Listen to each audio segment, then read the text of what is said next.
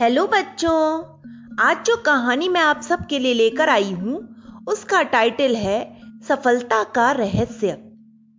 प्राचीन काल की बात है, संस्कृत के ज्ञाता एक विद्वान गुरु थे। अपने पांडित्य के लिए वे दूर दूर तक प्रसिद्ध थे। देश देशांतर से विद्यार्थी उनकी पाठशाला में पढ़ने आया करते थे।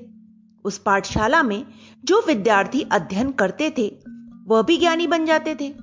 इसका कारण था कि गुरुजी बड़ी तन्मयता से विद्यार्थियों को पढ़ाते थे। वे सबका ध्यान रखते थे। उसी आश्रम में वो देव नाम का एक छात्र भी रहने आया। उसके माता पिता ने सोचा था कि वह आश्रम में रहकर विद्वान बनेगा, गुणी बनेगा, गुरु के पास रहकर सदाचारी बन जाएगा। परंतु गोपदेव का मन पढ़ाई में नहीं लगता था। गुरु कक्षा में पढ़ाते और गोपदेव बाहर देखता रहता था। कभी किसी से बातें करता तो कभी कुछ करता। उसने सोच लिया था कि मेरे भाग्य में पढ़ना है ही नहीं। गुरुजी को बड़ा दुख होता था कि गोपदेव यदि परिश्रम नहीं करेगा तो मूर्ख का मूर्ख ही रह जाएगा। उन्होंने गोपदेव को कई बार समझाया, बेटा, मनुष्य का भाग्य वैसा ही बन जाता है जैसा वह कार्य करता है। विद्यार्थी जीवन जीवन का स्वर्णकाल होता है। तुम इस समय जितना श्रम करोगे, उतने ही महान बनोगे। परंतु वो देव की समझ में गुरु की बातें नहीं आती थी। उसे तो बस काम से जी चुराने की आदत पड़ गई थी। खाली दिमाग शैतान का भी घर होता है। वो देव सारे दिन तरह तरह की शरारत किया करता था। एक दिन वोपदेव ने किसी हिरनी के नए पैदा हुए बच्चे को छुपा दिया। हिरनी बेचारी चारों ओर परेशान होकर बच्चे की खोज करती रही। व्याकुल होती रही। खोज करने पर बच्चा आखिर एक कुटी के अंदर बंद मिला। पता लगा कि सारी शरारत वोपदेव की है। गुरुजी के पास ये सारी बातें पहुँच गईं। उन्हें बहुत क्रोध आया कि वोपदेव एक तो पढ़ता नहीं और उसके बाद वो दूसरे प्राणियों को सताना सीख गया है। सारे दिन गलत कार्य करता है। उन्होंने वोपदेव को खूब डांटा और तुरंत आश्रम से निकल जाने को कहा। गुरु की डांट खाकर वोपदेव को बड़ी ग्लानी हुई। वह खिन्न मन से आश्रम से बाहर निकल गया। वह सोच रहा था कि क्या करूँ, कहाँ जाऊँ। गुरु तो मुझसे रुष्ट हैं। इतने क्रुद्ध तो वे कभी नहीं हुए थे। उसके मन में आया कि जाकर गुरुदेव से क्षमा मांगे और कहे कि अब मैं परिश्रम पूर्वक पढ़ूँगा। पर दूसरे ही क्षण वह सोचने लगा कि पढ़ाई तो बड़ी कठिन है पढ़ना लिखना मेरे वश की बात नहीं। अब तो मैं पिछड़ भी बहुत गया हूँ, सभी आगे बढ़ गए हैं और मुझे मूर्ख कहकर चिढ़ाते रहते हैं। विचारों में मग्न वोपदेव चला जा रहा था। सहसा उसे प्यास लगी। बरगद के वृक्ष के नीचे एक कुएँ पर कुछ स्त्रियाँ पानी भर रही थीं। वो देव उनके पास पहुँचा और थोड़ा पानी मांगा।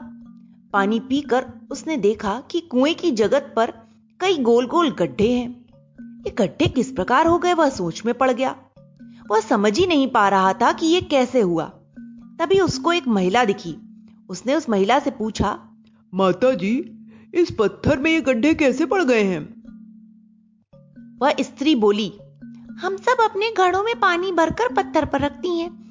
बार बार पत्थर पर गड़ा रखने से मिट्टी का घिसाव पत्थर पर पड़ता है और कठोर पत्थर में भी गड्ढा पड़ जाता है। इस बात से वोबदेव के मन पर गहरा प्रभाव पड़ा। वह कुछ देर वहीं खड़ा खड़ा सोचता रहा।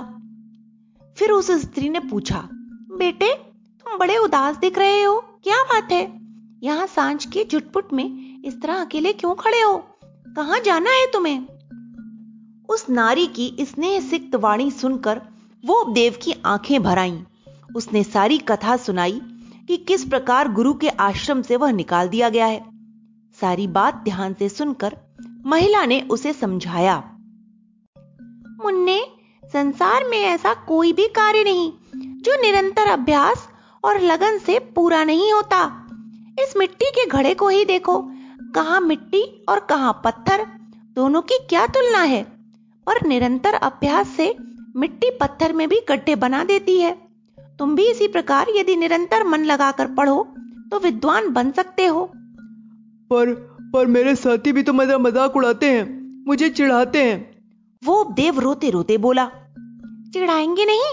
वे तो पढ़ लिख कर कितना सीख गए हैं। तुमने जीवन के तीन वर्ष यूँ ही व्यर्थ गवाए। समय बहुत कीमती होता है। जो उसे व्यर्थ करता है वो स्वयं भी बर्बाद हो जाता है। तुम अभी जाओ, गुरु से क्षमा मांगो और मन लगाकर पढ़ो। इसी में तुम्हारा कल्याण है। स्त्री कहने लगी, जैसा कि कहा भी गया है, करत करत अभ्यास, जड़मति होत सुजान। रसरी आवत जात ते, सिल पर परत निशान। अर्थात, निरंतर अभ्यास करने से कोई भी अकुशल व्यक्ति कुशल बन सकता है। जैसे एक कोमल रस्सी भी बाल्टी पर बांधकर बार बार पानी निकालने के कारण कुएँ के पत्थर पर निशान बना देती है। महिला की बात सुनकर वो देव वहाँ से चल दिया। रास्ते भर वह सोचता रहा कि पत्थर तो बड़ा कठोर होता है, पर घड़ा उसमें भी कट्टे बना देता है। साथी कहते हैं कि मेरी बुद्धि पत्थर जैसी है, पर जब पत्थर में भी गड्ढा हो सकता है तो फिर मेरी बुद्धि में पढ़ाई कैसे समझ में नहीं आ सकती? माताजी कहती थी, रोज रोज के अभ्यास से घड़ा पत्थर में भी गड्ढा डाल देता है। मैं भी मन लगाकर पढ़ूँगा। तब फिर ज़रूर गुरु जी की बातें मेरी समझ में आने लगेंगी। अब तक तो मैं इसलिए पिछड़ा कि पढ़ाई में मन नहीं लगता था, इसलिए पढ़ाई मुझे कठिन लगती थी।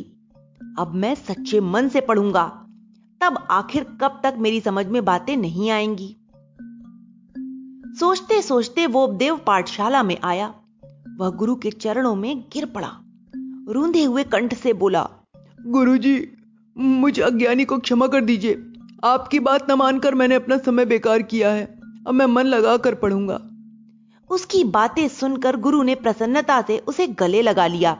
वो देव ने फिर पूछा, गुरुजी, मिट्टी का घड़ा पत्थर में गड्ढा कर देता है। क्या मैं भी रोज रोज पढ़कर विद्वान बन सकता हूँ? हाँ हाँ क्यों नहीं बन सकते? बस प्रतिदिन मन लगाकर जो काम करते हैं, उसमें ज़रूर सफलता मिलती है। तब बड़े बड़े काम भी पूरे हो जाते हैं।